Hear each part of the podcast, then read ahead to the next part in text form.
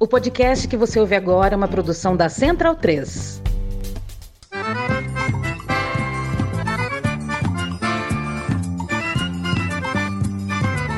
Começa agora com Gil Luiz Mendes, o seu podcast de futebol nordestino. É o Baião de Dois, aqui na Central 3. Então vai já pra sala que hoje tem Baião de Dois.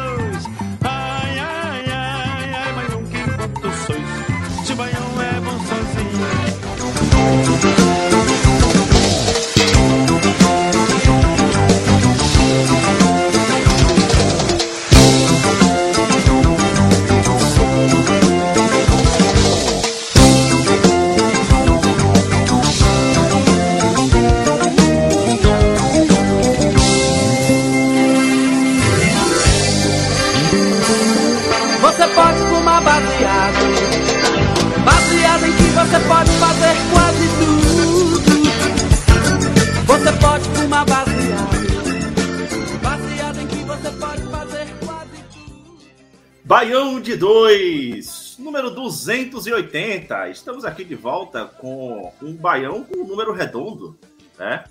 Uh, aquele episódio de 10 em 10 que a gente faz, vai incluindo aqui no seu feed. E chegamos essa semana com uma comemoração muito especial de 70 anos de Pepeu Gomes. Uh, abrindo aqui o nosso programa com uma clássica música de que você pode fumar baseado, baseado que você pode fazer quase tudo. né? você pode fumar, você pode beber, você só não pode usar como justificativa os seus entorpecentes para você defender partido nazista, tá? E aqui estamos ao vivo com o Baião de Dois, como disse muito bem Gil Luiz Mendes hoje na- nas suas redes sociais. E deixa eu ajeitar aqui minha câmera, porque agora a gente está ao vivo também. A gente faz o podcast, né, para você que está recebendo depois do feed. E ao mesmo tempo tem uma galera aqui acompanhando a gente no ao vivo, e aí a câmera fica um pouco torta. Mas o Baião de Dois é um podcast que há seis anos né, grava aqui com seus integrantes, tomando uma cerveja. Hoje não é o meu caso, mas é o caso aqui do nosso amigo José Pereira, que já está aqui presente com a gente, tomando a sua bela cerveja, a sua cerveja gelada, aqui nesse calor, nesse clima mais, mais ou menos aqui de São Paulo, né? E o Baião nunca, mesmo com todos os seus percalços, com as suas cachaçadas, nunca defendeu partido nazista, nunca defendeu nazismo. Então isso não é justificativa para suas merdas. É ou não é, Pereira? Boa noite. Boa noite, Léo. Boa noite, Bruninho. Boa noite, Ernesto. Boa noite aí aos quem tá ao vivo. Bom turno que você escolher na hora que estiver ouvindo o podcast. É, não, jamais. Em hipótese alguma. Inclusive, tipo, tem essa questão de é, que todas as merdas que nós falamos no Baião de Dois, elas são merdas assim conscientes, muito bem defecadas por nós de uma maneira oral, mas nunca, em hipótese alguma, defendendo é, qualquer tipo de corrente política que causou perseguição é, direta a milhares de pessoas, seja ela por raça, por etnia, por orientação sexual, o que quer que fosse. Então, ao agora ex-entrevistador, espero que você continue com essa com esse status aí por um tempo, é, porque você já, já fez muito mal é, proferindo muitas idiotices a, a muita gente. Então, sei lá, vamos ver se agora tu pega no bolso, vamos ver se tu aprende. Eu vou me apresentar aqui, porque É, o Leandro tá É, é, o exato, microfone você tava mutado. falando, tava no mudo. Eita, rapaz. Não, rapaz, eu vou reclamar Esse é, com a o tipo, produção. é- esse é o tipo de merda que a gente faz, entendeu? Eu nem cheguei e já tô sorrindo. É, eu vou, eu, vou, eu vou reclamar com a produção. A produção aqui tá falhando, cara. É, é fogo. É, porra, mas a gente aqui hoje tá com, com casa cheia, né? E já tem, tem gente chegando aqui ao longo. A casa não tá tão cheia quanto ficam as lives que nós temos feito também, pré-jogo de Nordestão pro final de semana. Aqui, a live de hoje é diferente, é uma live que a gente vai guiando para poder lançar aquele tradicional podcast. Mas a, a gente tem aqui na casa seguindo na sequência eh, de quem já havia chegado aqui também na fila, uh, o nosso querido Bruno Lemos. Bruno, uh, você tentou, tentou no fim de semana aí forçar a barra para ser uma goleada no, nesse clássico, mas ainda não rolou. A gente vai falar disso aqui hoje, hein? Pois é, a gente falou da semana passada, né, daquela luta do Popó contra o Whindersson, foi mais ou menos isso que aconteceu no clássico. que bateu, bateu, o outro que apanhou, apanhou e terminou empate. Acontece. É, é isso aí. Vamos lá. Que também junto aqui com, com, com o Bruno, Bruno que já já, eu, eu, gostei da iniciativa, viu, velho? Meu, meu microfone aqui falhou, quer dizer, a produção falhou aqui com o meu microfone, você já resolveu assumir. Ou seja, já temos mais um apresentador para o Baião aí na fila, viu? Se escalou aqui, gostei dessa eu, ideia. É, mas a, a, gente tem de novo aqui uma visita de um ouvinte muito especial, um ouvinte que já é, sempre interagiu muito com a gente nas redes sociais e a, pela segunda vez está participando aqui do Baião de Dois, que é o nosso querido Ernesto. acabei de descobrir que a gente é é semi-vizinho em São Paulo, né? Que São Paulo é uma cidade tão grande que, sei lá, num raio de, de 5 quilômetros a gente se considera vizinho, né, cara? É, é isso mesmo. Ah, poxa, é um prazer estar aqui de volta, né? No, na, no Baião de Dois. É, é sempre bacana aí fazer essa interação com vocês aí. Prazer é, todo pra... estar aqui ah, novo. é sempre muito bom, cara. Só para registrar. É, e falando vez... aí, né? O, o, você falando aí da, da, que aqui em São Paulo a gente acaba mudando nosso, nossa noção de, de espaço, né, né? Eu, por exemplo, que faço, eu moro aqui no Paraíso e faço é, mestrado é, na, na PUC, né? E a PUC fica em Perdizes, é cerca de 9 quilômetros da minha casa e eu acho do lado, é isso mesmo, é isso mesmo, cara. É, é, minha esposa trabalha na, na região ali, da, trabalha na USP, e daqui para lá dá uns 12 quilômetros. Cara, é assim, eu considero pertinho. Daqui lá, seria metrô, a gente desce a Rebouças ali, chega rapidinho. É umas noções de referencial muito doido que a gente começa a ter aqui nessa cidade, né? E também por falar em distância, cara, é... eu tô a, sei lá, acho que talvez mais de 2 mil quilômetros de distância desse outro nosso Não, colega que está aqui. Mais de 2 mil. Mais. mais. Mais de 2 mil, né? É é um, é um lugar assim que eu morei, foi que eu, é, talvez pela logística, o lugar que eu morei que eu mais considerei longe, foi São Luís do Maranhão. Então, direto de São Luís, o nosso ministro da Justiça, João, uma viagem aleatória, o nosso torcedor do Sampaio Correia. E aí, galera, boa noite. Cheguei aqui no Corre, mas, mas deu tempo. Tudo bom aí com vocês? É, eu entrei, o Pereira estava falando, eu acho que pelo, da fala que eu peguei, que, que eu peguei ele falando, era o que eu queria começar falando, então não vou ficar repetitivo, não, mas talvez eu ainda fale alguma coisa daqui pro final. Se eu desviar muito o olhar, é porque eu tô acompanhando o jogo do Sampaio aqui. Tá 1 a 0 acabou, fez gol agora há pouco. Então tá, tá no Maranhense, tá jogando contra o IAP. Então, se eu soltar qualquer xingamento aqui, não é, não é em homenagem a, a aquele cara, não. É, é, em homenagem ao time mesmo, beleza? Só, só confirmando, né? Esse jogo foi o jogo que foi adiado da primeira rodada, não é isso? Esse mesmo, esse mesmo. Beleza. E na, na, posso pontuar daqui a pouco, posso pontuar uma polêmica que teve aí no, no Campeonato Maranhense que pode ficar paralisado. Ah, Opa. certo, certo. Bom, bom, bom, bom que a gente já, já, já pode começar, inclusive, já, já com essa, essa polêmica. Mas antes da gente entrar nas pautas, da, gente entrar já no programa devidamente, vamos para os destaques do programa de hoje. Clássico Rei terminou em empate e o Carcará brocou o Bahia na Copa do Nordeste. Azulinos vencem o clássico das multidões em Alagoas.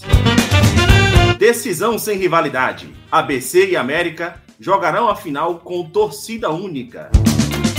E por fim, o um novo regulamento da Série C.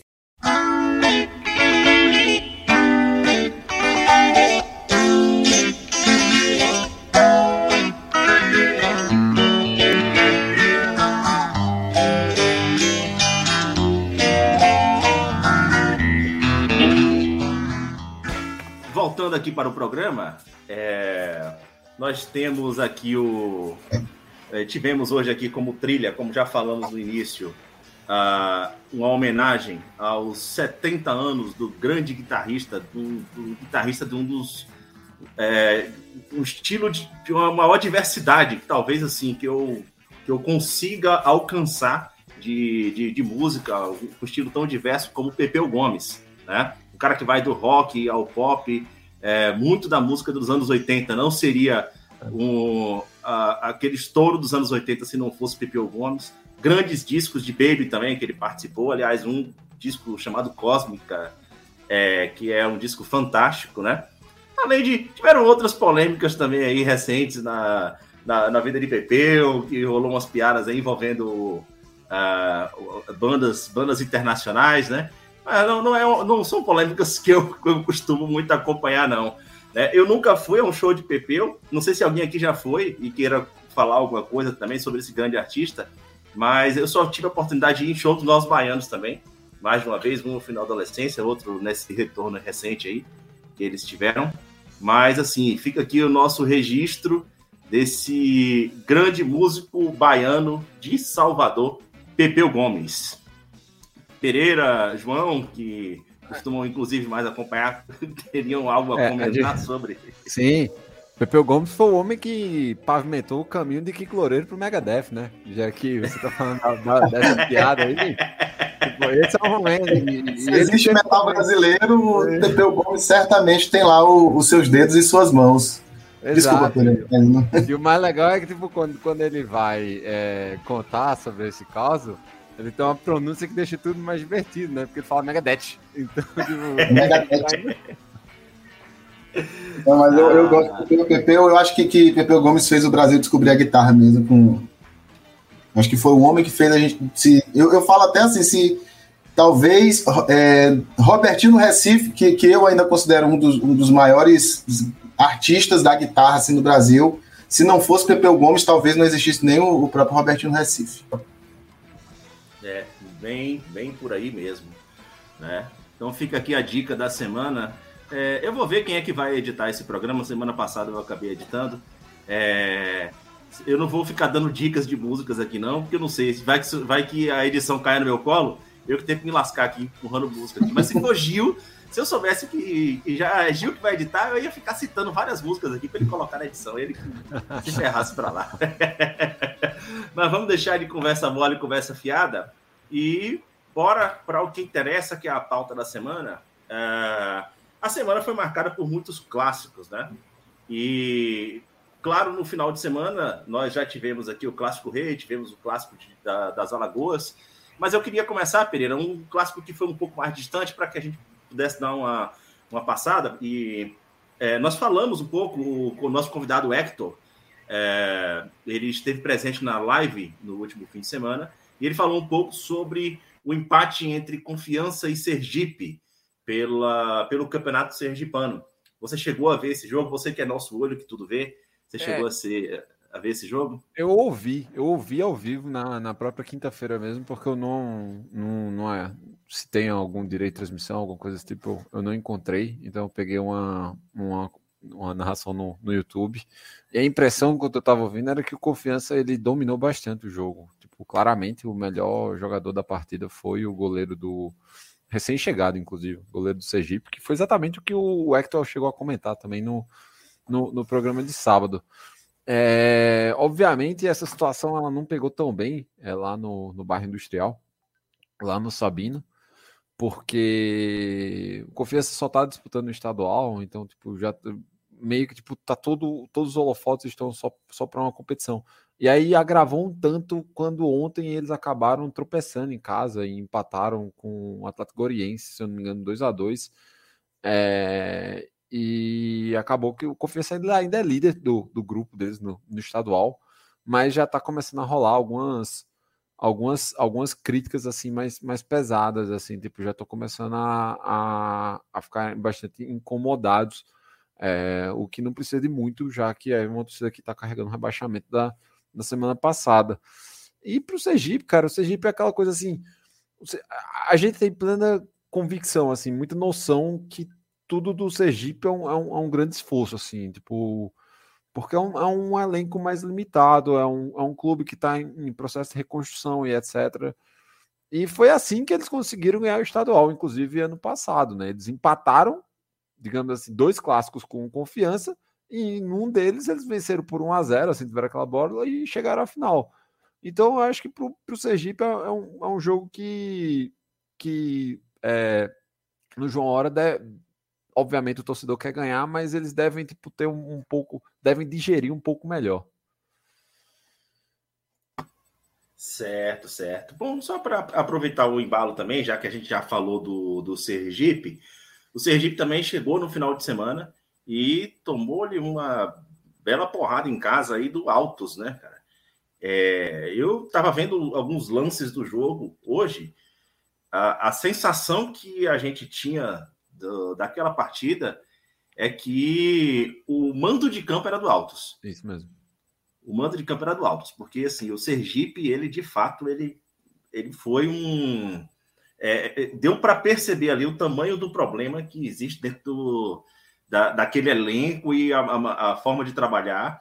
É, o, a forma de trabalho de Elias Borges já foi muito criticada aqui pelo pessoal no final de semana, né?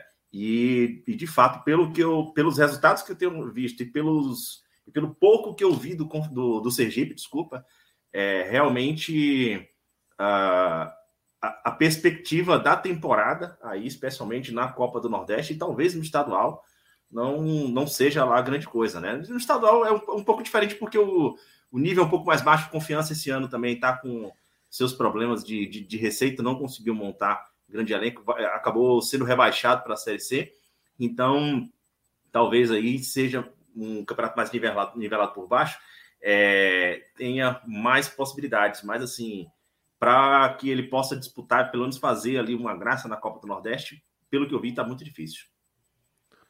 Exato. É. é o, é, eu acho que para o Gipão serve mesmo tipo, é focar no estadual. Assim, se conseguir jogar bem, tipo, pegar alguma coisa na Copa do Nordeste, ótimo. É, mas assim, tá, tá no nível um tanto bem, bem mais baixo na competição. O Altos dominou a partida, que era um time que vinha jogando mal também. Tipo, e a gente frisou isso no, nos episódios anteriores. Uh, aparentemente houve uma mudança no meio-campo que trouxe uh, esse, o vigor necessário assim, para jogar em transição. Manuel deixou o dele, o primeiro dele na Copa do Nordeste, então tipo, deu-se uma, uma boa. Deu para confiança de volta para o matador e teve o golaço de Dico. Dico que Golaço, é, um, que é inclusive um, uma marca registrada dele, ele, ele diagonalizar essa bola, ele, ele é destro, né? Então ele pega a bola na ponta esquerda e vai cortando para o meio da área. Ele fintou, bateu, belíssimo gol. E teve uma polêmica também na hora do gol do, do próprio Sergipe, porque teve um jogador do, do Altos que estava machucado, o juiz não parou, o Altos deu uma parada assim, quando vê, tipo, os caras já estavam lá dentro da área já e, e conseguiram converter. É, essa, essa foi a, a situação complicada a situação do Gipão. Vamos ver aí o que é que, que aguarda aí para o futuro. É, é difícil, difícil. Mas vamos, vamos seguindo aqui com a, com a pauta, já que agora a gente já vai para o primeiro, para o segundo clássico, na verdade, né? Aqui da, da pauta da semana. Bruninho, clássico rei. É, você tentou empurrar uma goleada e essa goleada Sim. quase veio. Quem vê o, quem vê o placar não, não, não diz o que foi o jogo, né, cara? Não, não diz mesmo. Pois. Aquele 1 a 1 de fato não refletiu o que foi o jogo. Né? Mas como ficou essa sensação aí após o primeiro clássico rei? Dá para deu para dar uma uma boa perspectiva aí para o Fortaleza, para a temporada? Dá para acreditar mais no, no, no, Fortaleza, que vai ser de novo uma boa temporada? Né? Ou ficou aquela sensação de frustração de time que não conseguiu definir? Ah, cara, foi, foi um jogo definido completamente pelos dois goleiros, né, do jogo. Do, começou com... O jogo começou assim, os, os times se estudando e tal. Mas que frango devagar. do caralho foi aquilo ali, bicho. Pois Puta é, né? Merda, aí, o, aí o Mendonça chega, vai dar um cruzamento para a área. Aí o Fernando Miguel, opa, vou deixar passar e, e tomar o frango, simplesmente. Fernando Miguel, velho. É. Eu acho. Cara, já, tem, tem histórico, bom goleiro. Bom é, goleiro, mas vou, tem, tem, histórico. Eu vou reclamar toda aqui. vez. Oi? Pontuado aqui, a gente falou foi, sobre foi. Miguel. É, a situação que o técnico criou, né? Meu Deus. Foi brigar com o goleiro, aí trocou o goleiro, aí teve que trazer outro. Meu pai do céu. Pois é, aí depois, antes disso, o Fortaleza já tinha tido uma grande chance que o, o, João, o, João, o João Ricardo, né, do Ceará, que fez uma baita partida, infelizmente. Melhor jogador é, em campo. Foi. Infelizmente, né? Ele já tinha feito uma excelente defesa com o ombro, sabe? Que a bola vem em cima dele, ele defendeu assim, no susto, sei lá. Cabeçada de Igor Torres. Aí depois que tomou o gol, já teve um princípiozinho de confusão ali, cenas lamentáveis.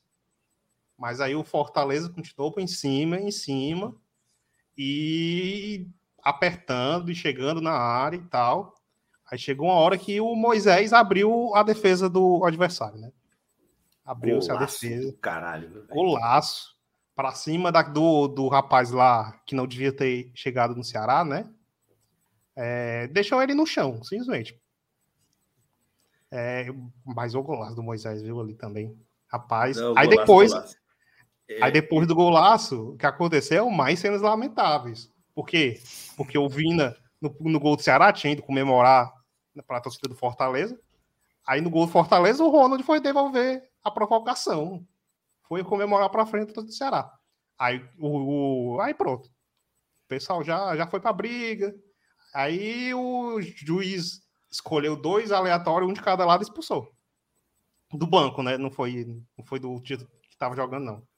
Dois reservas. Eu, eu, eu achei até estranho ele olhar para Juninho Capixaba e expulsar o outro. Eu já estava acostumado com o contrário, né? Ele olhar e Juninho Capixaba, na hora que eu olhei, eu falei, vai, foi em direção, eu falei, não, é Juninho Capixaba que vai ser expulso. Eu acho que vai ser, é claro, né? Mas pois eu é. vou te contar, o, Ce o Ceará gosta de cenas lamentáveis no Castelão, né, cara? É. Você gosta, gosta. é, Dessa vez não teve ninguém puxando cadeira, não. Eu fiquei é, o, pessoal, o pessoal do Ceará vai, vai, ficar pegando no meu pé aqui, mas eu tô, eu tô falando isso que é só para ver se alguém aparece aqui, né? Que eles estão fugindo aqui pois no podcast. É. Aparece na live, não aparece no podcast, né? Mas, Ernesto, você também chegou a assistir, né? O, esse clássico, esse clássico rei no sábado. Espero que você tenha feito isso. Você não estava assistindo o jogo do Bahia, porque eu vi, eu vi você tirando onda com a minha cara depois, no final, né? No final do jogo do Bahia, mas assim, eu presumo que você estava gastando seu tempo assistindo o um jogo melhor que era o clássico rei, né? E sim, sim. não sei se algum, algum de vocês aqui já, já, já jogou handball, cara, mas é, a sensação é que aquele goleiro ali, o, que o João Ricardo, ele foi treinado no handball. Que porra, bicho. O cara, o que o cara pegou com os pés, o que o cara pegou com os pés. Pegou do Tite, que salvou, o Tite né? botou no cantinho, ele foi buscar, macho. Porra. Mas você, você, Ernesto, ficou com essa mesma impressão também do, do, do clássico rei? O que foi que você viu ali? Da, Sim, partida? né? É, eu, eu assisti esse jogo, né, do Ceará e Fortaleza, o clássico rei lá do Ceará. Né? Eu brinquei com você lá no grupo, lá né? Mas eu, eu, só, eu só vi porque você estava é, é, falando né, do Alagoinhas. Quando você terminou de falar, foi o gol do, do, do, do Alagoinhas. Aí eu fiz, pô, eu tô brincar agora, né? Mas eu assisti de fato o clássico é, de Fortaleza, né? E aí, é, eu, a minha leitura de jogo também foi é parecida com a que o, o Bruno teve. Eu acho que o, o Fortaleza foi melhor durante a, a, maior parte da partida. E o goleiro João Ricardo, o goleiro do, do, do Ceará, fez assim um jogo daqueles que o cara é, vai botar na mídia dele toda, né, no, no, DVD, porque foi impressionante o nível de defesas que ele fez. Ele só não pegou o do gol do, do, do Moisés porque não dava para pegar, pô, porque, porque foi algo impressionante.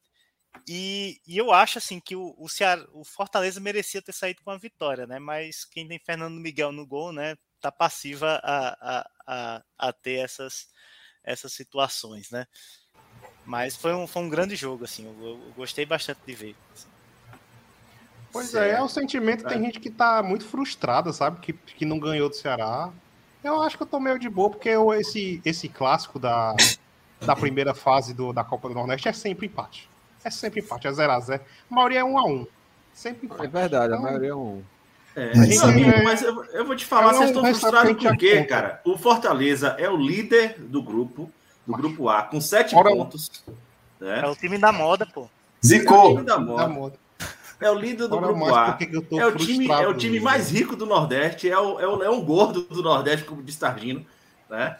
E tá reclamando de quê, bicho? É assim. Pô, queria ganhar do Rifa Hora, mas. O favoritismo já foi falado aqui, eu vou até repetir. O favoritismo do Fortaleza ele só Pare vai ser tirado isso, né? pela, é, por, uma, por uma possível boa campanha na Libertadores, né? Ali no.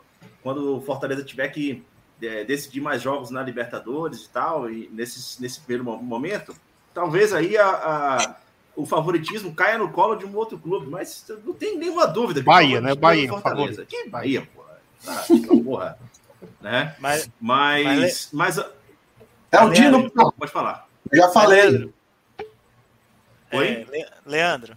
Diga. É, mas o, mas o Fortaleza só deve estrear já depois de muitas rodadas da Copa do Nordeste. Dá para garantir a classificação sim, antes, sim, antes sim, da, da, estreia da é. Libertadores. Exatamente. Pois é que é, depois né? vai, vai, vai começar a coincidir lá na frente a fase do mata-mata, né? Então, é, pois é. é. Já é uma fase mais difícil e tal. Então, enfim. A gente vai observando esse Fortaleza aí, mas ninguém tem dúvida que. Mas eu, eu, eu, acho que eu entendo a, a frustração do, do Bruno porque quando, quando o, o, jogo que teve aqui do que teve Sampaio Náutico aqui, eu acho que foi a mesma coisa. Que não é, né, é aquele jogo que você sabe que, que pode tudo contra, um, contra o, o outro time, principalmente quando é, é rival direto. E aí, por, por, circunstâncias daquilo que a gente chama de futebol, né, acaba que não rola. E aí vem aquela frustração, vem aquilo, vem aquele dizer, podia ter sido sem ser. E aí acabou, acabou que não foi. Era exatamente agora onde eu ia chegar. Se, se também alguém quiser mais, tiver mais alguma coisa a falar do Clássico Rei. Eu tenho, é, rapidão. Pode falar. Eu só queria pontuar. E aí a gente já vai pro próximo jogo. Eu achei que o Thiago Nunes entrou errado. Entrou com o time errado. Tipo, depois que, que eu vi de novo. Cara, eu sempre vou apostar, tipo, pra mim era jogo pro Nino Paraíba entrar. É, acho que as pontas do, do Ceará ficaram muito expostas isso daí. Apesar do Vitor Luiz ser um, lateral de característica mais, mais defensiva. É, achei que o, o Michel ele, ele, ele deixou um, um, tanto mais de espaço. É, eu não entendi também porque o Yuri Castilho foi, começou no banco. Achei também que ele, que ele entraria como titular para ser mais incisivo. E aí eu acho que aí essa é uma crítica mais válida porque tipo o Ceará foi meio anêmico no, durante todo o jogo, assim. Tipo, o Fortaleza sobrou. E aí, de destaque do Fortaleza, nós não, não, não, é nem só falar só do gol do Moisés em si, mas dos partidos que o Moisés é, entrou em campo, o Moisés jogou bola pra caramba, assim, já, já deu para mostrar que, que é muito bom jogador. É, e que David provavelmente vai ser esquecido assim rapidamente se ele continuar no mesmo, no mesmo ritmo. É, e também gostei muito da, do, do Tinga, assim, tipo, há, há mais movimentações de Tinga, tipo, ele tá mais participativo na série de bola, ou seja, já tá trazendo essa, essa inovação também para quebrar os espaços. E aí, para a gente ficar vendo como é que ele vai estar tá escalando também o Lucas Lima. Porque o Lucas Lima ele não tá como se fosse aquele homem centralizado ali de meio campo para fazer a bola rodar. Ele, ele tava um uhum. pouco mais atrás. Então, para fazer gente... a saída de bola mesmo. Isso, exato. Enxergar para ver como é que ele vai fazer isso, porque ele apareceu menos para o jogo mas você também não via muitos espaços dados ali no, no próprio meio campo. Então, deixar Começou bem essa, essa temporada dele, viu? E eu acho que isso, isso que, que, que Pereira tá falando corrobora com aquilo que a gente falou há dois episódios, assim, e que Raul falou agora no, no, no comentário aí, no, no chat do, da live, que o, o Fortaleza e Ceará estão muito na frente, estão tá, tá, muito à frente, e os caras vão fazer laboratório é laboratório, não é, não é essa Copa do Nordeste para Fortaleza e Ceará é laboratório. Então, eu acho que muito por isso, né, eu acho que, que, eu, que eu vejo a frustração do Bruno, assim, mesmo nesse laboratório, Fortaleza ainda está um pouco à frente, não ter ganhado o jogo talvez, né, gere, gere uma desconfiança aí pro, pro, pro torcedor, mas eu acho que não, acho que não, não vai é, mudar muito disso não. É, assim, o, a Copa do Nordeste ela está refletindo a realidade financeira do futebol do Nordeste hoje, né? Quais são os dois únicos clubes é, que estão na Série A. O Ceará é o único estado na Série A. Né? Então, isso já faz toda uma diferença em receitas. Né? Os clubes, por exemplo, Bahia Esporte, que estavam na Série A, é, tiveram que praticamente desmontar todo o seu time. É, é dívida que chega e você está num processo completo de reformulação. O elenco do Bahia, por exemplo, até o ano passado, era um elenco de um, de um valor, uma folha salarial completamente inviável para uma segunda divisão. Então, assim, é, pouquíssimas peças você tem como manter. Então, é, tudo isso faz com que outros clubes que tinham condições ali, pelo menos, de competir financeiramente com essa realidade, já não tem mais. Então, assim, está refletindo o que é a realidade do futebol do Nordeste hoje. O Ceará está sozinho na primeira divisão. E nós temos ainda um clube que está com uma receita altíssima, uma receita histórica, como Fortaleza participando de uma Libertadores. Então, isso vai se refletir, inevitavelmente, na Copa do Nordeste, nesse desvelamento da, da Copa do Nordeste desse ano. Tá? É, saindo aqui já da pauta do Clássico Rei, uh, a gente vai para o jogo de Sampaio Náutico, que uh, o João já deu uma pincelada aqui sobre esse jogo, mas, João, é, eu estou sentindo desde o ano passado, e mais uma vez eu, eu digo aqui que é, eu não estou conseguindo ver o Sampaio corrigindo dentro de campo uh, os seus problemas de definições de jogada. Né? São sempre jogadas que não são muito bem trabalhadas e, e definidas com pouca precisão, definidas com muita velocidade. Né? Tá, acho que já é a terceira, quarta, quinta vez que eu falo isso. Todas as vezes que eu vejo um jogo do Sampaio, é, eu saio com a mesma sensação. O Sampaio não consegue corrigir esse problema, o problema de trabalho de bola e de definições de jogada. Né? Há, há é... quatro temporadas, eu, eu venho falando isso assim sempre, né? Se tiver algum técnico assistindo aqui a live, depois vai escutar no, no programa, os técnicos que vão enfrentar o Sampaio na Copa do Nordeste e no, no Brasileiro, enfim, qualquer torneio na Copa, na, na Copa do Brasil, né? Todo o esquema de jogo do Sampaio, independente do técnico, é bola para Ferreira para tentar acertar a pimentinha para fazer alguma coisa. É, é, é, essa jogada que a gente tem. Porque acho que a gente ainda não conseguiu superar 2013, que foi um ano que, que o Sampaio jogou muito bem, né? Fez coisas muito boas, né? Fez uma temporada muito boa e eu acho que ali a gente estancou. A gente conseguiu, né? Assim, alguns êxitos e tal, mas se você para para pensar, e aí, né, como a gente não tem uma reposição de peça ou não encontra as peças para fazer um jogo mais diversificado, vamos dizer assim, acaba sendo isso. Joga a bola no meio campo, tenta acertar o Ferreira, para o Ferreira acertar o Pimentinha e vamos ver o que que dá. Tem dia que dá certo, tem dia que dá muito errado. É, o que aconteceu aí no jogo contra o Náutico foi basicamente isso. Né? Você, quando você consegue acertar uma marcação em cima de um jogador como, como, como o Pimentinha, que é, é, é um cara que eu não gosto, não é, não é o tipo de, de futebol que, que, que eu gosto, é, mas tem muita gente que gosta, tem muitos, muitos técnicos no Brasil preferem jogar assim, né? E, e acaba se tornando aí, quando você acerta a marcação e vê que não vai ter diversificação, das jogadas, é muito fácil marcar o time. Você consegue uma jogada ali e mete, e mete, e mete o gol da vitória. É, e aí o Sampaio está preso nisso. Acho que o Sampaio está preso num, num, em algo que deu certo, né? Praticamente na década passada, na, na, praticamente não, na década passada e que tenta repetir até hoje. Quase 10 anos depois, né? Quase 10 anos depois a gente vai ver isso. Eu espero, eu espero que seja para esse ano, pelas promessas que a diretoria fez, aquelas promessas que, que a diretoria faz sempre, mas, né, os caras estão muito focados aí no centenário, naquela coisa, no que vem tem centenário, tem que jogar Série A no centenário, aquela coisa. E eu acredito que torneio de primeiro, de primeiro semestre realmente vai ser isso aí.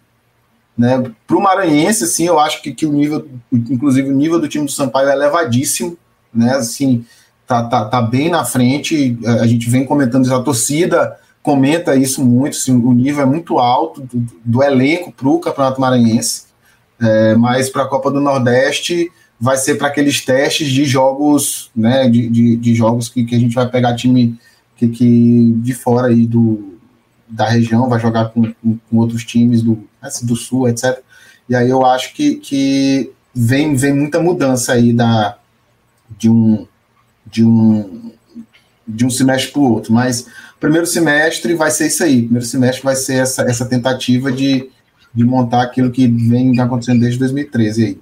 Eu espero só que não venha a ser pior, né? Porque quando a gente tenta, e aí eu acho que é uma experiência, eu acho que todos nós aqui já passamos, quando a gente promete muito, tenta acertar uma coisa, uma promessa muito faraônica, vem a desgraça, né? E aí uma, uma queda para a Série C esse ano ia ser para o Sampaio, assim, eu digo que ia ser uma tragédia. Né? Jogar centenário rebaixado é, é, vai ser a pior coisa. Então, eu ainda acredito que pelo menos assim a, a manutenção de série, vai eu acho que, que deve ser a, o pensamento da grande meta do ano, né? Mas a diretoria está tá muito empolgada aí com, com, com certos jogadores e, e, e, enfim. Eu só, eu só não quero que, que acabe, porque a gente vai falar daqui a pouco da Série C e, e aí é, é, vai ser mesmo realmente um lugar que Deus não vai andar. É, é, o, cerco, o cerco tá fechando ali nas divisões, porque a Série B cada dia está ficando mais disputada.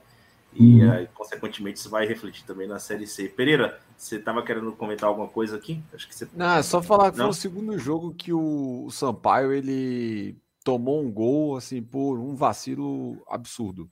A diferença é que contra o Altos foi uma falha do goleiro, assim, na reposição do volante, ele é, ele é muito mais é, explícito, mas nessa daí foi uma dormida, uma cochilada valendo, assim, da, da, da linha de, de defesa e, e, e os meios campistas, eles acabaram se aproximando e eles deram campo para o Náutico, só que o lance é esse, é, é uma coisa que o João fala aqui no, no podcast há muito tempo.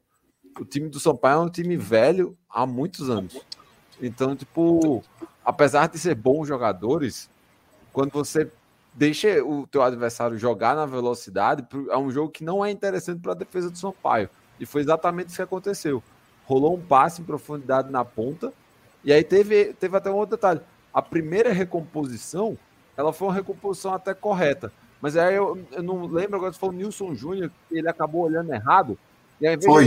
Esse gol no meio não acompanhou. Isso, ao invés de ele acompanhar o atacante do Náutico, ele marcou a bola. Aí quando ele foi, foi. para a bola, foi exatamente o espaço que ele deu para o cara dar o passe. Então, tipo, esse relapsozinho foi suficiente para o Sampaio perder o, o jogo. E, e, e, assim, pelo menos, pelo menos nesse jogo com, com, com, o Náutico, você vê que o Sampaio é um time meio que é, ele é penso para a direita, que é, o, que é o lado que Pimentinha joga. Exato. E eu, eu acho que foi a estratégia mesmo para o jogo e tudo. Mas você assiste esse time que geralmente joga mais alternativo no Campeonato Maranhense, ele não é o mesmo time muito mais diversificado. E aí, por isso que eu digo, o nível é completamente diferente. Os caras para jogar o, o, Maranhense aqui, eles estão muito acima, muito acima, né? Mas para jogar com times, vamos dizer assim, mais arrumadinhos, times que que estão aí pretendendo também é, lutar por série. Que você não quer usar.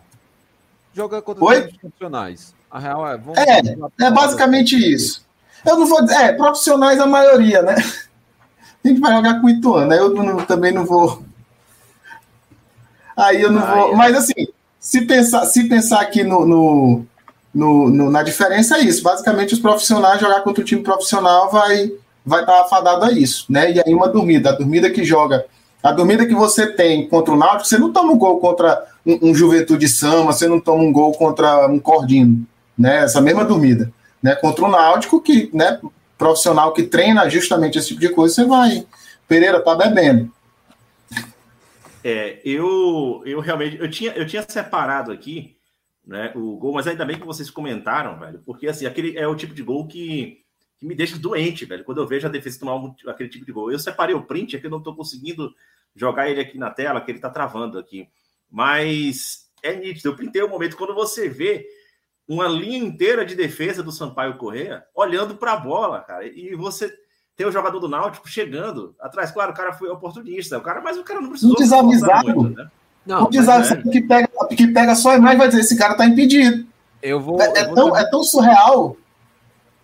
Eu vou ser muito sincero também. O Nilson Júnior é um senhor zagueiro. Ele, ele é muito bom Sim. jogador. Muito bom jogador. Sim. Ele falhou, mas ele é muito bom jogador. A torcida confia. Assim, acho que a zaga do Sampaio, o problema da zaga talvez seja esse peso e esses, e esses pequenos lápis, que até quando o Paulo Sérgio estava, que era um cara que, que, ele, que ele tem um nível abaixo de, é, por exemplo, do Wilson Júnior, até da Longodói, era um cara que, que, que não passava desconfiança, assim, na zaga. Ele, porque ele era alucinado mesmo, assim. Inclusive, um abraço, Paulo Sérgio, assim, o pessoal gosta muito de você, mas pode ficar aí no Manaus. tá bom. É, o Sampaio Correa, ele está ocupando aqui a posição... Uh a, a quinta colocação no grupo A, né, enquanto o Náutico conquistou seus primeiros três pontos da competição, ou melhor, é, a sua primeira vitória na competição, já soma quatro pontos e está em terceiro colocado. Tá? É, a gente vai sair agora aqui desse jogo. Bom, sobre o Náutico também a gente já falou bastante na última live. Paulo, Paulo ele participou, Paulo Augusto ele participou com a gente. É, só registrando assim o que era já muito previsto, que a gente já vinha comentando sobre o que até o próprio Paulo comentou sobre a, a atuação do Náutico, né? Que o Náutico ele mais uma vez ele entrou em campo, ele Ele não fez uma boa atuação, a atuação inteira. Tanto é que a gente falou, falou muito mais aqui do Sampaio Correia, que foi um, um, resultado que não refletiu ali o que foi realmente o jogo. O Sampaio Correia teve muito mais volume de jogo, não teve condições ali, talvez, de definir muito mais. Mas, de qualquer forma, fica aqui o registro também do Náutico, que ainda, apesar da colocação, os três pontos, ainda é início de campeonato, ainda também vem devendo aí, de fato, uma uma apresentação sustentável aí para essa competição. É, passando agora para o confronto entre paraibanos e potiguares, é, algum de vocês chegou a assistir Globo e Botafogo da Paraíba? Foi um jogo eu vou que eu, Pereira. Esse eu pulei. Pereira Cara, eu pergunto, é uma redundância, né, velho? Perguntar isso, porque Pereira é nosso olho que tudo vê, né? É, é aquele olho da maçonaria ali. Que... Ainda bem que é tem ele aqui no podcast, no nosso elenco. Graças a Deus. É, é, Ernesto tá por dentro do Globo também. É. É, mas, mas, não assistiu o jogo, não. Não viu, né? não, era na, na, mesma hora da rodada do Campeonato Potiguar, é, então. O, o Botafogo. Eu só vi o gol do Coutinho. O Botafogo ele foi bem desfalcado, bem desfalcado mesmo é, por conta do surto de Covid. Então, teve uns 11 desfalques, mas como o Belo estava acima da cota mínima, três jogadores possíveis, eles teve, tiveram de jogar. É, eu achei que foi parecido com o que apresentou em relação ao CSA do ataque ser bom, o Anderson Paraíba criar muitas chances, inclusive ele foi responsável por preparar a jogada para o Coutinho, que teve um momento é, foi, teve sorte, já que ele fez o gol do Canela. Tipo, a bola bateu no, no morrinho, tipo, quando ele foi ajeitar o pé, bem, a bola entrou. E depois o, o Botafogo ele deu uma, uma saída, assim, deu uma retrancadazinha para tentar explorar o contra-ataque, etc. Não, não teve a mesma efetividade que teve é, nos primeiros é, momentos de perigo. E aí no segundo tempo o Globo ele conseguiu um pênalti, pênalti indiscutível também e acabou chegando no empate. Rolou uma pressão final do Belo é, no, nos cinco minutos finais ali, nos, dos 40 em diante, mas eles não conseguiram é, furar a meta do, do, do, Zuma e terminou um a um. Ponto importante de se colocar na partida. É, a torcida do Botafogo se queixou bastante da abordagem da PM na recepção do, dos jogadores, inclusive porque eu acho que foi em 2020, ou, é, acho que foi em 2020, teve um, um torcedor do Botafogo que 2000, foi assassinado. Foi, foi 2019, foi lá 2019. em Ceará Mirim. Lá em Ceará Mirim. Teve um torcedor do Botafogo que foi assassinado e havia uma tensão em relação a isso e eles comentaram que não teve nem, nenhuma melhora em relação ao, ao, ao tratamento é, recebido. Então também deixa esse registro aí em relação às queixas da torcida do Botafogo ao tratamento da Polícia Militar Potiguar. Certo, certo. Bom, uh, o, o, Globo, quem fez um comentário aqui sobre o Globo foi Beatriz, que ela disse que o Globo segue sendo o saco de pancadas do Nordestão e ela, enquanto ABC, queria a vaga deles. Não vai mentir? é, ganha o estadual e toma a vaga deles para o próximo ano, né? Porque, enfim, tava na mão, passado, tava na mão da PC, Tava na né? mão, né? Enfim, partiu mais uma vez com aquele velho salto alto, né? E não deu. É. Mas. É, Mas eu gente... acho que a, a Bia confundiu. Os, é, porque o Globo ele tem dois empates no, no, no Campeonato do Nordeste, né? E, e, ele é saco de pancadas lá no Potiguar mesmo, lá. Ele, tá, ele foi vice-lanterna no primeiro turno, né? Ela confundiu aí. Ah, sim, sim. Eu, eu, eu, tô, eu tô doido pra ver uma treta aqui, velho, de, da, de, da torcida do América de Natal com a torcida do ABC. É, tá, tá faltando essa treta aqui, velho. Bia, aparece um dia aqui na gravação, junto com o Ernesto. Né? Eu quero ver treta. É, mas é, a gente já. Pra gente já sair da Copa do Nordeste, né? Não, não, não, não, Calma, não. eu falei que é a, último, a última pauta da Copa do Nordeste. Eu não vou deixar de citar aqui um, claro. É, era, era, eu vou passar rápido pela pauta, não precisa a gente comentar muita coisa, não. Mas, assim, todo mérito, todo mérito mesmo para o Atlético de Alagoinhas, que fez uma excelente partida, mesmo no momento em que teve com um jogador a menos. Ali foi quase que uns 15 minutos que o Atlético de Alagoinhas teve com um jogador a menos, ainda perdendo a partida, é, empatou o jogo, né? E o Bahia foi praticamente um inerte no campo no segundo tempo inteiro. É, deixou de ter aquele homem a mais e Matheus Bahia foi expulso logo no início do segundo tempo. E foi uma superioridade, de fato, do Atlético de Alagoinhas. A gente escutou muito falar da, é, dos vacilos do Bahia. Claro, você espera um jogo entre Bahia e Atlético de Alagoinhas, dadas as diferenças é, estruturais dos clubes e orçamentárias, você espera, de fato, que seja um, um resultado aí superior do, do Bahia. Mas é, o Atlético de Alagoinhas, muito bem em campo, é, não refletiu aquilo que a gente estava esperando, que a gente tinha comentado na live, que ele não vinha bem no Campeonato Baiano, mas nessa sua estreia, primeira partida em casa que ele fez na história pela Copa do Nordeste, é, o time se comportou muito bem, venceu o Bahia, conquistou três pontos, né? apesar de mais uma vez, pela segunda partida seguida, ter um jogador expulso, né? já tinha acontecido isso contra o Altos na, na rodada anterior. Tá? E... Foi quando o time começou a jogar melhor também. Exatamente, exatamente, né? Mas é, dá para dá perceber que o Atlético de Alagoinhas quer chegar pelo menos para é, ter algo competitivo na Copa do Nordeste, quem sabe aí ter um time competitivo para o segundo semestre, certo? É, Lucas Gama ele pediu para que eu comentasse aqui sobre a questão do SAF do Bahia. Eu vou evitar entrar em detalhes, né? E sempre quando a gente falar da, da SAF, eu vou sempre recomendar o podcast vizinho nosso aqui, do nosso colega Irlan Simões, que é quem faz um trabalho excepcional, é referência nacional sobre o assunto da sociedade anônima no futebol. É, Irlan Simões já falou várias vezes e tem acompanhado todo esse processo de uma maneira muito mais detalhada, mas só lembrando assim que o Bahia é só mais um clube que está entrando, debatendo esse processo de SAF, tentando voltar ao que ele já foi ali no final dos anos 90, início dos anos 2000, parece que não aprendeu com a realidade, depois do clube ter sido abandonado pelo projeto de SA e bater na terceira divisão. É... Mas dessa vez tem outros, outras figuras, inclusive, dentro da própria democracia do Bahia, que querem ser candidatos, como o Bobô, o ídolo Bobô, quer ser candidato e disse que já aprova, é, por, por ele, já aprova aí o processo de SAF, porque acha que é um caminho inevitável do futebol, na sociedade anônima do futebol. É, de qualquer forma, Qualquer outras informações a respeito disso, pode seguir lá Irlan Simões, pode seguir o podcast na bancada, que eles fazem lives, eles trazem material é, e diversas informações para que a gente. E a gente pode até falar disso em outras lives também. Mas hoje nós vamos focar aqui um pouco mais na rodada, porque ainda tem muita coisa para falar e o tempo já está avançando aqui, certo? É, como nós falamos da semana dos clássicos, ainda temos dois clássicos para tratar. E primeiro nós vamos falar aqui do clássico que, que aconteceu, né? que era uma expectativa de um jogo muito ruim, um jogo sonolento, mas não foi o que eu vi, cara. É, eu é, me surpreendi positivamente com, uh, com o CSA e CRB.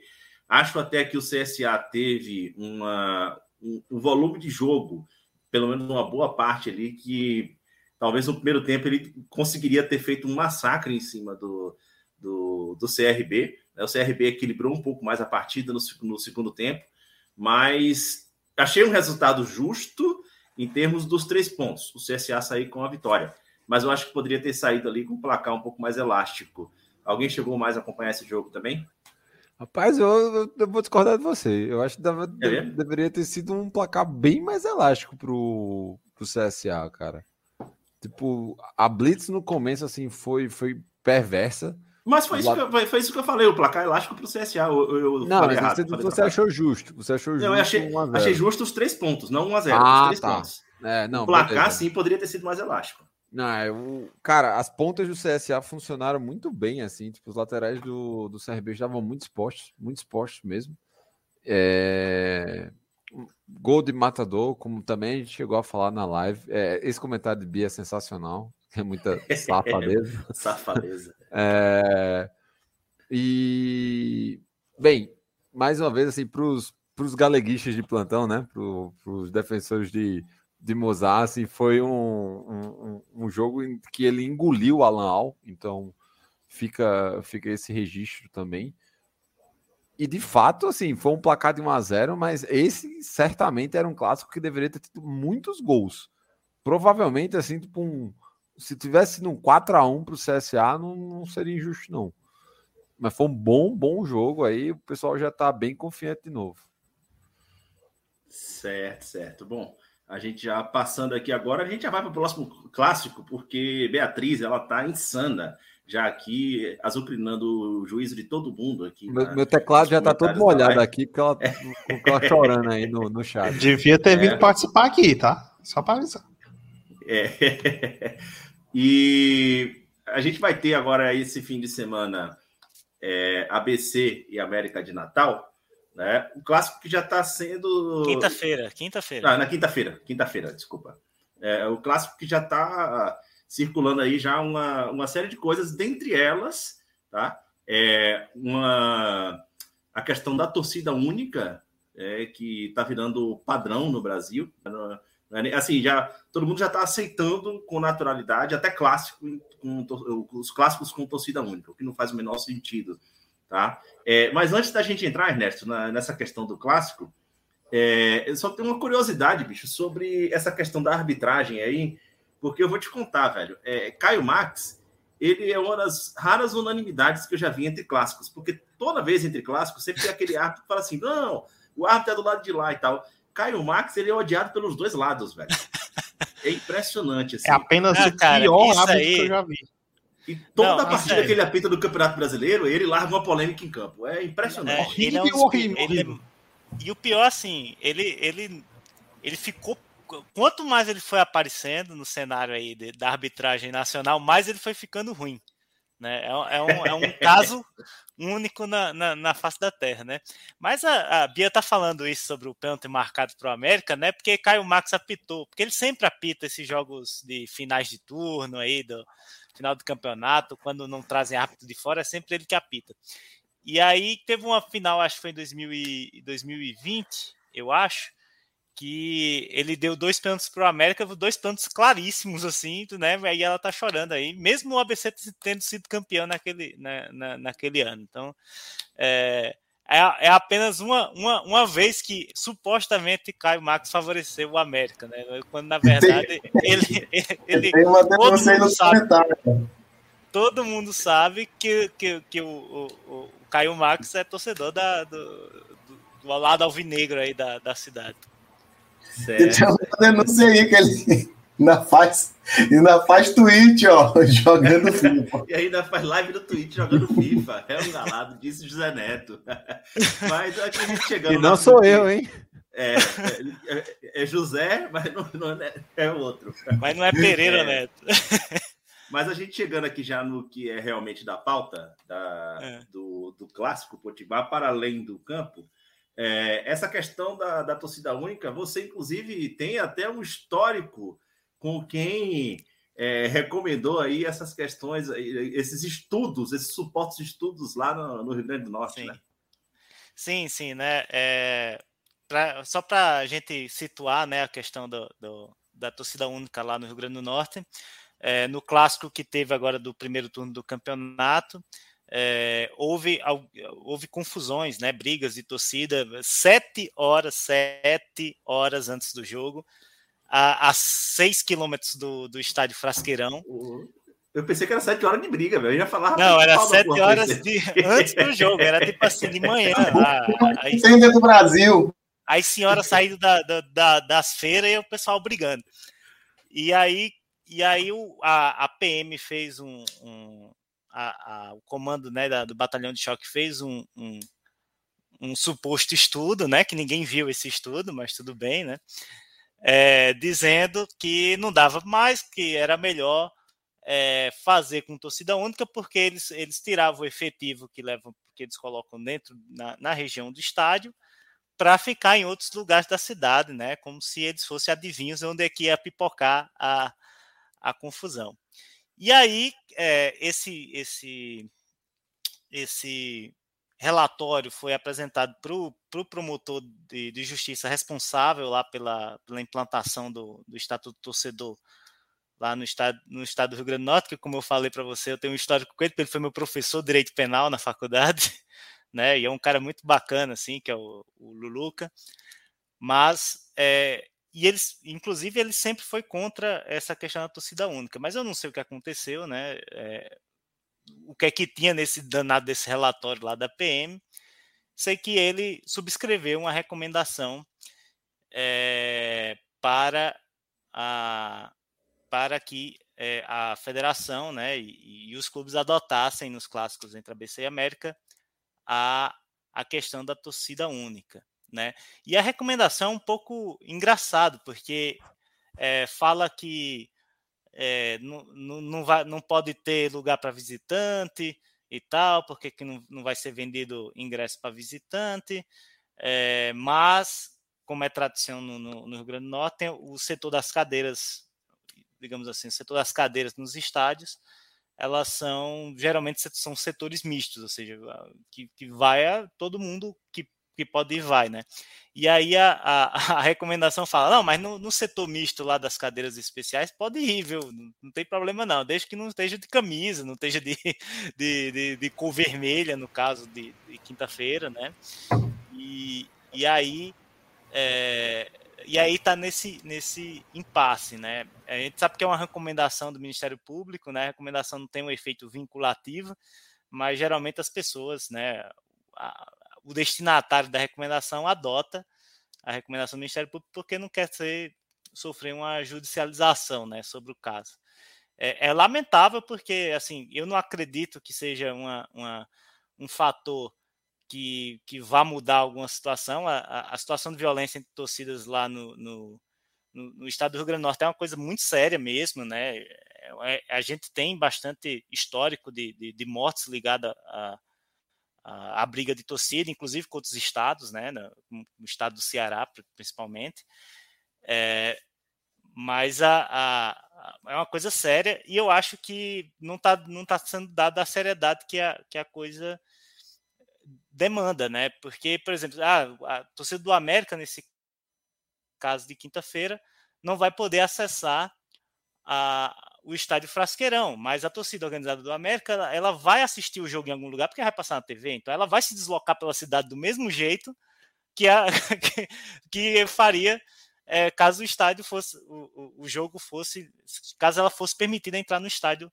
é, Frasqueirão. É, é, é, é assim, é, é enxugar gelo pior do que é, do que era antes, com certeza, não tenho a menor dúvida disso. Eu acho que é um tiro no pé, assim, da, da lá da, da questão, uma, um atestado de falência né, do Estado, e que eu não duvido que depois eles, eles retornem, né? Porque eles sempre falam assim, não, que a gente tem um estudo aqui que mostra que isso é efetivo e tal. Aqui em São Paulo, Leandro, você sabe muito bem que você mora aqui, como, como, como Pereira também.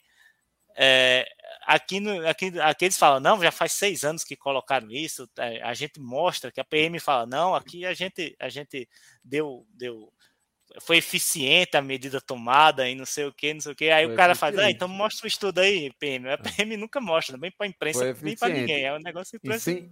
Em 100% dos casos dos clássicos com torcida única aqui, teve briga em algum lugar da cidade. Então, tipo, teve briga. É, e, e, e em Guaianazes. Tempo, teve um Palmeiras, eu... não teve muito tempo, teve um Palmeiras em São Paulo aqui no Aliança, que também fica é, relativamente perto aqui da minha casa. E a briga terminou sendo aqui no meu bairro. Eles se encontraram aqui. É, porra. Não teve. O caso, o caso agora na copinha, dentro do estádio, o cara entrou com a faca para ameaçar o jogador do Palmeiras. Exatamente. É. Bem por aí. É, é realmente assim, torcida única. É, é, realmente é, lembrando, né? Lembrando é a pior que maquiagem que, a, que existe. A, a briga que deu origem à torcida única em São Paulo.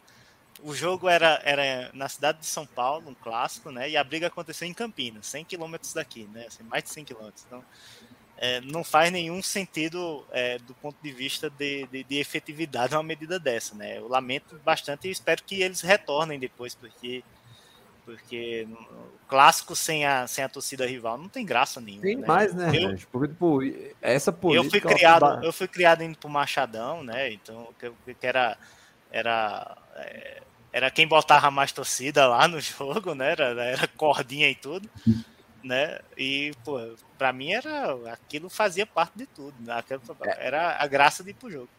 Essa política ela, ela foi iniciada, espelho, é um espelho na real, de uma coisa que a Argentina colocou aqui no, há, há muito tempo. E aí, João, estudou na Argentina, para falar, cara, as únicas duas vezes que a gente viu um jogo de Libertadores ser adiado na Argentina por motivo de violência foi com torcida única. Teve aquele caso na Boboneira, em que tipo, eles meteram, sei lá, um spray de pimenta, sei lá o que, velho, dentro do, do túnel lá do acesso do River Plate. E o Boca foi eliminado. E a, o segundo jogo da final, que tipo, um dos ônibus foi atacado, exatamente porque você, você não tem barricada do, do, do da sua própria torcida, não, não tem isso. Então, tipo, no caminho para o Monumental, o, o, ônibus foi atacado e, e fizeram, tiveram que levar o jogo para para Madrid lá na, na, edição Colonizadores da América. Então, tipo, no lugar mesmo onde o negócio funciona, ou quer dizer, onde, negócio, onde criou-se, não Foi funciona. gerado o negócio. Exatamente. É, é, é mais aquela coisa, né? É, a, é, uma, é um falso problema que já vai gerar justamente uma falsa solução, né? Exatamente. E aí, é, e aí é que é o, o, mais, o mais interessante disso, o mais curioso, é que é, a gente vê, né, e isso acontece em todos os estados, que o jogo mesmo, o local do jogo e os arredores, né, geralmente são locais, em dia de clássico, são locais seguros. Muito. É, eu, eu, não, eu não me lembro, eu não me lembro a última vez que eu vi uma briga entre a, entre a torcida do América e do ABC, mas, mas deve ter sido lá para 2003, 2004, perto do estádio sempre, todos os clássicos, sempre foi muito seguro. Tem, ah, tem um pouquinho de hostilidade, tem, tem às vezes umas pedras sobram para lá, outra para cá, mas, mas nunca, nunca mais foi de, de, de, ter, de ter encontro mesmo, assim, pesado, né? E em outros jogos eu vi, assim, com, com outros é, times, né, contra é, Ceará, no meu caso, né, contra o Ceará e tal, que, que há muito ódio entre, entre as torcidas de, de, de, América e Ceará, contra o Náutico, contra o Campinense e tal, em Campina Grande, inclusive. é, eu vi, eu vi, aconteceu várias vezes, né, de, de, ter brigas perto do estádio, coisas que no clássico América você não tinha, né. Aí o cara fala, não, vai ter torcida, torcida única é, no América BC num, num, jogo que era relativamente mais seguro do que, por exemplo, quando o Campinense ia em Natal. Sabe? Sim, sim. É, o, Até o porque Ernesto... o Campinense odeia os dois, né? É, o Campinense, é, odeia as duas. Então... Lembro de um jogo com o Campinense contra o Alecrim, pô, em 2010, queimaram o ônibus do, da do Campinense, velho. Tipo, é. tipo, contra o Alecrim, tá ligado? E não colocar nenhum peixezinho na brasa lá para aproveitar o alecrim. tá certo. O, o, Ernesto, a gente não vai entrar muito em detalhes do jogo, certo? Que a gente vai ter na quinta-feira. Pelo menos hoje não, mas a gente deve falar um pouco mais na citar na live e no próximo programa, também a gente claro. deve aprofundar um pouco mais. Só, é, só mas volta, eu queria, só eu volta queria agora seu, se a, a Bia for. É, eu queria, eu queria ser o palpite pro jogo. Você não tá. vai agora que hoje você deixar o palpite. Lembrando tá, que é. o ABC joga pelo empate. É, eu ia dizer isso, né? O ABC ele joga pelo empate, porque ele tem a, melhor campanha né, do primeiro turno, né? E conhecendo também a, a, a, fama desse, desse programa, né? Eu vou dizer que o ABC vai ser campeão, cara. Não tenho a menor dúvida disso. Ai, tudo bem, tudo bem. Bom, eu quero passar aqui uns lembretes que já era para ter feito aqui no início do programa. A gente é, geralmente faz no início do programa e eu Ô, Leandro, não passando. Leandro, Leandro, só, só chamar a atenção para uma coisa que a Bia falou, que ela botou assim, ah, até parece que em dia de torcida única, o, o, torcedor rival vai ficar em casa em lockdown, né? É uma, uma, é uma fantasia muito, né, do cara dizer, não, em, em, dia de clássico a torcida não vai esquecer que existiu o jogo, né, que existe o jogo. Não, vai ser só a torcida do ABC que vai lembrar que existe o jogo. É muita doideira. Exatamente. A gente vai passar alguns lembretes aqui antes, depois de ir para a última pauta para a gente encerrar, que a última pauta já vai ser muito curta. É, siga o Baião de Dois em todas as nossas redes sociais, tá? Arroba Baião Podcast. A gente já tem levantado já muitas informações lá e as novidades que nós temos para esse ano. É, você deve ficar sabendo primeiro lá através das nossas redes sociais, dos programas especiais que nós temos para, é, especialmente para agora o primeiro semestre de 2022. Tá? É, você pode também colaborar com todos os podcasts da Central 3, acessando apoia.se barra Central 3 e colaborar lá com o valor é, para você, porque você apoia a mídia independente, tem podcast de política, de políticas inter, política internacional, muito podcast de futebol, é, enfim, a diversidade é muito grande, acesse lá o site da Central 3 e tenha conhecimento sobre todos os podcasts da casa. E você pode também ajudar o Baião através do Pix do Baião. Você pode ajudar diretamente o Baião de dois. A gente a produzir aqui esse conteúdo bacana que você está vendo aqui.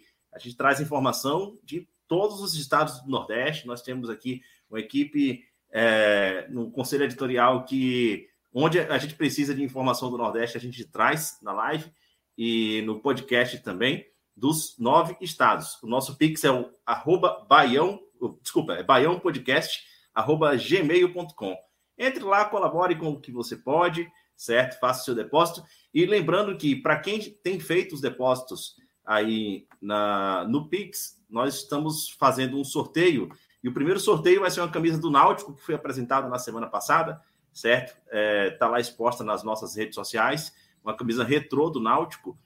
É, e vai ser sorteada no dia 15 de fevereiro. Teremos a cada dia 15 de cada mês uh, um sorteio com livros, vai ter livro do Irlan Simões, livro de Gil, enfim, sempre a cada mês um novo brinde aí para que você também possa colaborar e participar dos sorteios aqui do Baião de Dois. Para além disso, nós temos feito também as nossas lives sábado, às 14 horas, pré-jogo do Nordestão. Né? Tivemos nesse último sábado e certamente teremos nesse próximo também, sempre com muitos convidados aqui colaborando também com as informações do nosso podcast. É, partindo aqui só para a última pauta, já que ela é muito curta, que nós vamos aprofundar um pouco mais nela ainda lá no segundo semestre, depois que terminar a Copa do Nordeste, é, a Série C. A Série C mudou o formato, certo? Ela já vai ter, a partir desse ano, é, jogos apenas de ida, certo? 19 clubes jogando entre si. E uma coisa que chamou a atenção foi que o Nordeste inteiro votou pela manutenção do formato que já vinha sendo trabalhado até agora, aquele formato de grupo A e grupo B, exceto um clube, que foi o Confiança, né? É... Pereira, você que inclusive é, tem, está com muita expectativa para a Série C desse ano, depois de tantos anos voltando a disputar a terceira divisão. É, como foi que você encarou e que foi que você conseguiu levantar de informações aí sobre esse, esse novo formato da Série C? Bicho, assim, é, já tinha tido uma primeira consulta no fim do ano passado em relação a isso. Já tinha tido uma conversa sobre. E os palpites, inclusive, na época, era vou até ser mais, mais direto. Chegou a ter uma, uma votação com todos os clubes perguntando o que é que eles achavam. E é aquela votação, naquele momento, dava 11 a 9. Por quê? Porque é, dentro do imaginário que foi conversado entre os clubes, imaginava-se que o grupo A seria os nove times do Nordeste mais a Aparecidense e o grupo B seriam os três times do Norte, mais o Centro-Sul, menos a Aparecidense. Então, dentro dessa divisão, ficou 11 a 9. Só que o que foi que aconteceu? A CBF, ela convocou essa reunião e veio com essa proposta.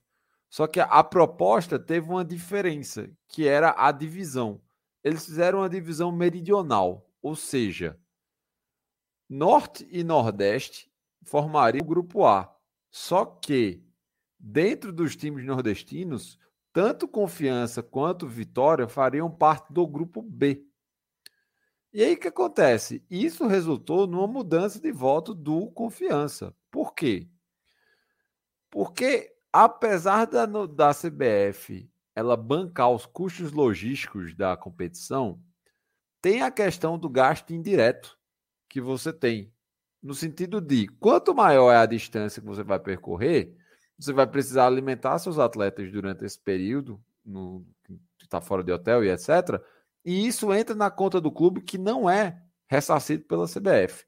Então, quando rolou essa questão, o confiança mudou de lado.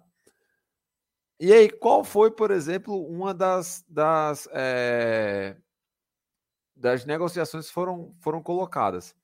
A CBF aceitou né, fazer essa rodada, ou esse torneio em turno único de, de, de 19 rodadas, mas diminuiu o valor de participação dos clubes. Os clubes agora eles vão ganhar um valor de 250 mil reais por participação, que, por exemplo, para um, um Vitória da vida não vai equivaler a um mês de folha da, da, da Série C. E, e o vice-campeão vai ganhar um Fiat, né? Um carro então, Fiat. O campeão e vice-campeão eles, eles já ganhavam. Tipo, na Série D também ganham, porque é, é, é do patrocínio. Cara, na real, eu acho que o time da Série L também ganha, tá? Tipo, é que isso daí, obviamente, não, não é. Não é Ninguém liga pra isso, né? Exato. Uma coisa é tu ganhar 10 milhões e um Fiat, outra coisa é tu ter 250 conto e, e um, um, Fiat. Fiat. Exato. e um Fiat. 47. Só falta. É, é, então, é, tipo, na, na Série D, eu, você também ganha. Deve ser aquele do, do, do, BBB, não? Fiat Pulse. Cara, é porque, tipo, qualquer, qualquer carro popular hoje tá 70 conto, 80 conto, tipo, tá, tá, tá meio complicado. Então, e aí o que acontece? Para quem não tá entendendo é, como, como é que vai ser, pra gente aqui, todos nós vivemos o brasileiro na década de 90. Bruninho talvez, tipo, puxa um pouco mais, tenha, não, não, um pouco não, mais dificuldade. Pois é. Primeiro então, que meu time não jogava o Brasileirão. como são né? 19 rodadas, como são 19 rodadas, significa que, tipo, alguém vai ter que jogar uma partida a menos fora de casa. E aí são os times piores ranqueados. Então, o torneio agora é, são 19 rodadas, classificam-se 8, ficam rebaixados 4. Esses oito vão ser divididos em dois grupos. Eu, eu, eu tô tentando lembrar aqui de cabeça como foi. Acho que ficou primeiro, é, quarto, quinto e sétimo, aí segundo, terceiro, sexto e oitavo. Acho que ficou alguma coisa desse tipo assim. É, mas aí, bem, essa é a parte institucional da competição. A parte que a gente entende como consumidor, como torcedor, é os caras estão cagando pro produto. Sim, com certeza.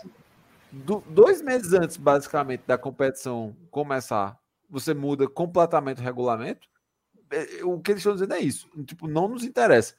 Com outro advento, né? o contrato da Série C com a Dazon vai até esta temporada. Porém, a Dazon já tipo, deu tchau do Brasil. A Dazon não está operando mais. Então, a gente ainda nem sabe quem é que vai transmitir a Série C. Meu palpite é que vai acabar caindo para Eleven Sports com a galera pagando, como aconteciam nos jogos em que a Dazon não operava. Até para lá, o que, é que vai acontecer para lá, não sei. Porque um dos outros pleitos também era que transformassem a Série C num torneio de pontos corridos de 38 rodadas, porém com os clubes ganhando metade da premiação, ou metade dos direitos de cota de televisão que eles ganham da, da, da Série B. Ou seja, os clubes da Série B estão ganhando oito, seriam quatro para os times da Série C. Obviamente, isso não foi para frente, até porque o CBF não, não deve ter preparado nada para vender um Premier de, de, de Série C. Então, esse é o cenário. Os clubes. É, é, a gente não viu, não, não vi muitas manifestações é, formais do, dos clubes, até porque fica meio uma contradição, já que eles votaram por isso, então a maioria não, não vai dizer não, não, não é algo legal. Mas assim, eu fico me questionando em relação ao planejamento, né? Porque hum? pô, você montou teu elenco para 2022 pensando no modelo, no, no modelo antigo. Mudou. Bem, agora é ver como é que vai ser. A tabela ainda não, obviamente, não saiu e só Deus sabe quando vai sair. E tem aquela coisa também, né? Que do, da parte esportiva é, você muda de jogar 18 para se preocupar com nove adversários para jogar 19 jogos preocupando com 19 adversários. É Porra, isso. Cara. É, para, para além disso. E, e, lembrando que, que pelo, pela lei, né, esse, esse regulamento vai ter que ficar esse o próximo isso. ano, né? Só vai Exatamente, mudar agora em 2024. É, é, é, a única hora que eles lembram do estatuto do, do torcedor é na hora de, de manter essa, essa regra de campeonato por dois anos, né? Porque todos os outros pontos do estatuto do torcedor ficaram esquecidos no uhum. tempo aí, tá? É, eu, como bom, especialista gente... em Série C, eu acho que devia ter mais time. Devia aumentar logo. eu também acho. Pouco. Bota logo pra... Eu acho, acho, que ou deveria ter mais, ou já que é para fazer um, uma coisa... Porque, cara, eu, eu ainda acredito muito no...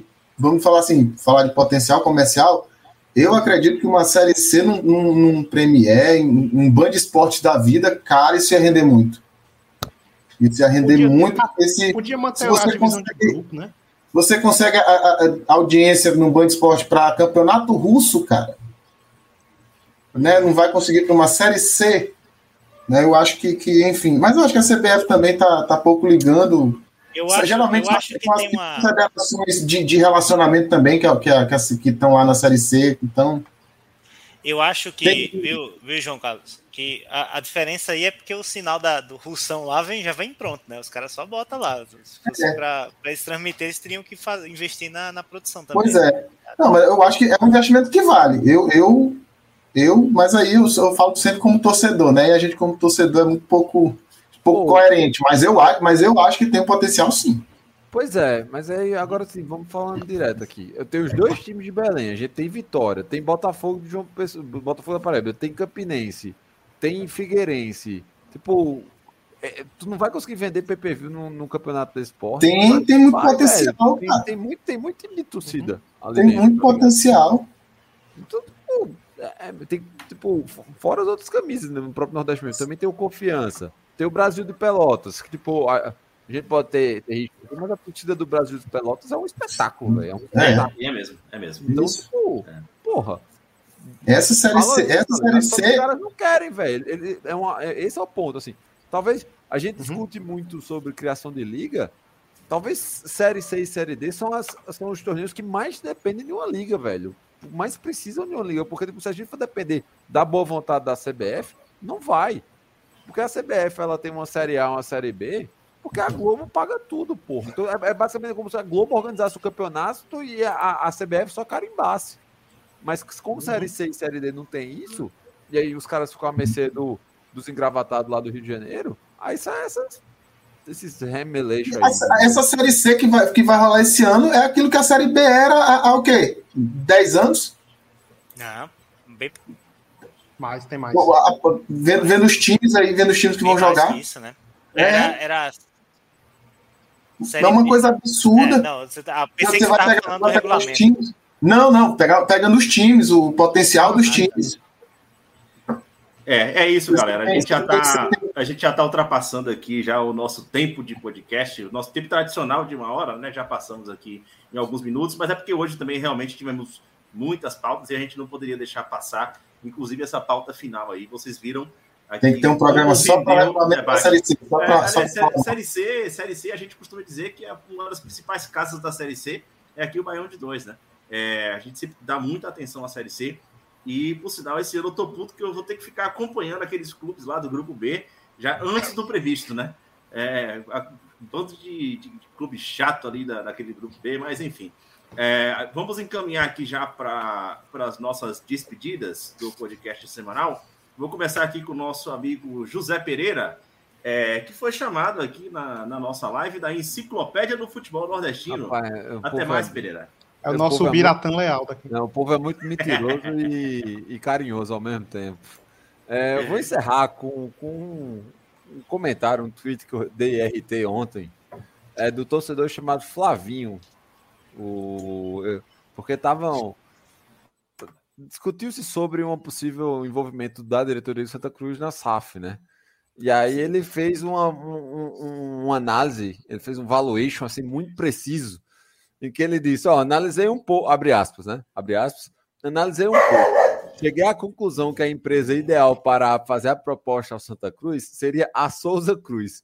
Além do nome foneticamente parecido, é especialista em administrar fumo, fecha aspas. Ai, ai. É isso aí. Boa noite, galera. É, Bom, parou. não, é, essa, essa, se eu soubesse disso, Pereira, eu deixava você para o final, que era para a gente encerrar o programa com isso aí. Muito bem. já e, e, e Gil- Luiz Mendes colocar ali na deixa na- nessa edição. Né? É Mas, disso aí. mas é disso, valeu, valeu mesmo. Pega pro final. Valeu.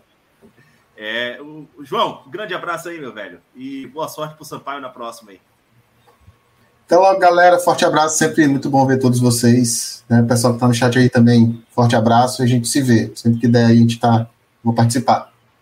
Um abraço. Ah, só para dizer que eu vou montar um partido é, dos adoradores de pão de alho feita na air fry. Bicho, é sensacional. Minha dica culinária. Eu, eu, eu, eu, relutei muito, mas. Mimos, eu... Me manda. Mundial, me manda mimos. Eu faço tudo na Airfry também. É a NASA na sua cozinha. É a NASA na sua cozinha. tá. Bruninho, nosso menino rico aqui do, do, do Baião de Dois, é o, o, primo, o primo rico da turma. Aí, ó. Vale. Grande abraço, Sim. meu velho. Eu, ah, eu queria contar uma historinha, porque essa semana eu, eu fiz um tweet dizendo que o Neymar devia estar muito orgulhoso dos meninos dele no Nordestão, que é o Crispim e o Lucas Lima, né, que estão indo, indo muito bem. Aí o perfil da Copa do Nordeste foi que bom meu tweet. Tudo bem que eles citaram e tal, beleza. Mas o Neymar respondeu no Instagram, tá? Tô mesmo. Fica aí, abraço, Neymar. Passa. Valeu. Brinca aí, ó, com o, o, o menino rico, o, o, primo, o primo rico da rua. Aí. É, Ernesto, bom saber agora onde você mora, velho. Quando tiver sem fazer nada, eu vou bater na sua porta aí pra gente tomar uma cerveja.